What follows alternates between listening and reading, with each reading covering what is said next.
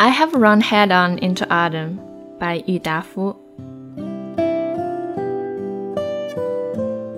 Because early morning is the most pleasant time of the day in this long, hot summer, I have developed a habit of getting up or going to bed at daybreak, which is around 4:30 for sure. That is the pattern of my life. But last night I went to bed earlier at about 11 o'clock. When I wake up, it is still dark outside. I am about to go back to sleep when I suddenly become aware of the uneasiness in the buzz of mosquitoes and the flow of the air. They don't seem to be happening during the thick darkness of midnight. Looking at my watch, I find it already 5 o'clock, as I have expected. After rolling out of bed and rushing through my morning routine, I walk out of my room, which is as hot and smoky as a kitchen. No sooner have I stepped out of the halfway than I run head on into autumn, almost to be knocked back. First comes the wind, slowly like a huge fluttering skirt, caressing me from head to toe. Like toothpaste being squeezed, I feel an immediate, thorough relief in my heart. I am not as energetic in the summer as I am in the winter, mainly due to the lucidness of my mind. Now an early autumn has come to resolve my problem. Why not go with it? The sky that has borne me down throughout the whole summer has suddenly lifted. Looking up, I see numerous small sized clouds, as white as sterling silver, neatly lined up in the limpidly blue sky. The more I gaze at them, the more they look naughty and resemble my inmate inspirations. How I wish I could bring them down and take a few bites at them. I now remember a song I wrote quite a while ago. I see a face in the sky, but now my mood is quite different from what it was then, and I am also much older. Am I? So I stand there looking at those clouds. I want to continue looking at them until they slowly disappear and are firmly implanted in my mind. There are more and more passersby. Some of them look up into the sky, like me, those are romantic types, and I bless them.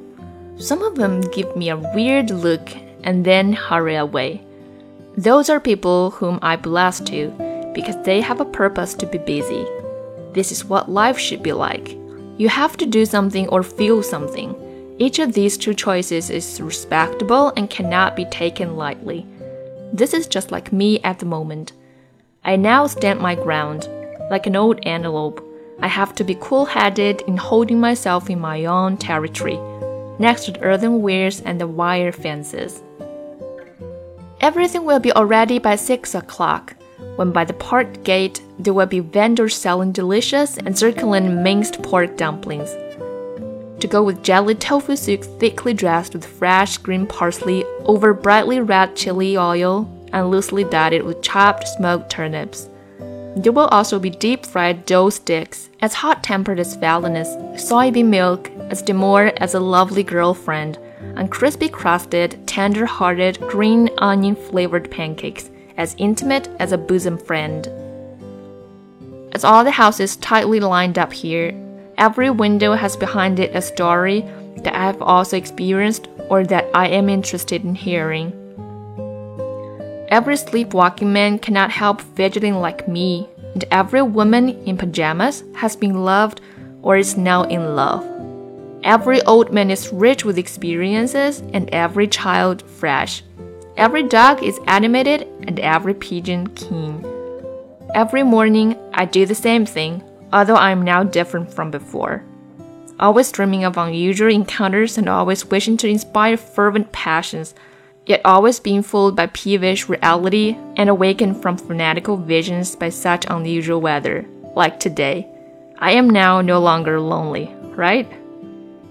This loneliness is like a padded cotton quilt spread out high in the sky. It can be depressing, descending, entwining, or uplifting depending on the change in the number of people who share my room. Beautiful, isn't it? Yes, but a little cruel, I know.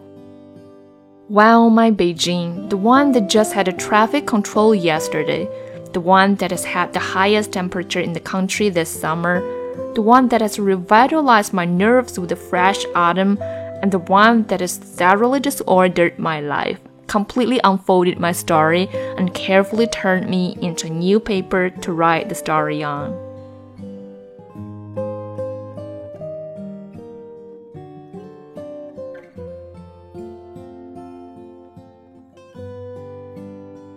感谢收听，这里是英语相伴，我是 Flora。聆听更多英语美文，请关注“英语相伴”公众号，等你哦。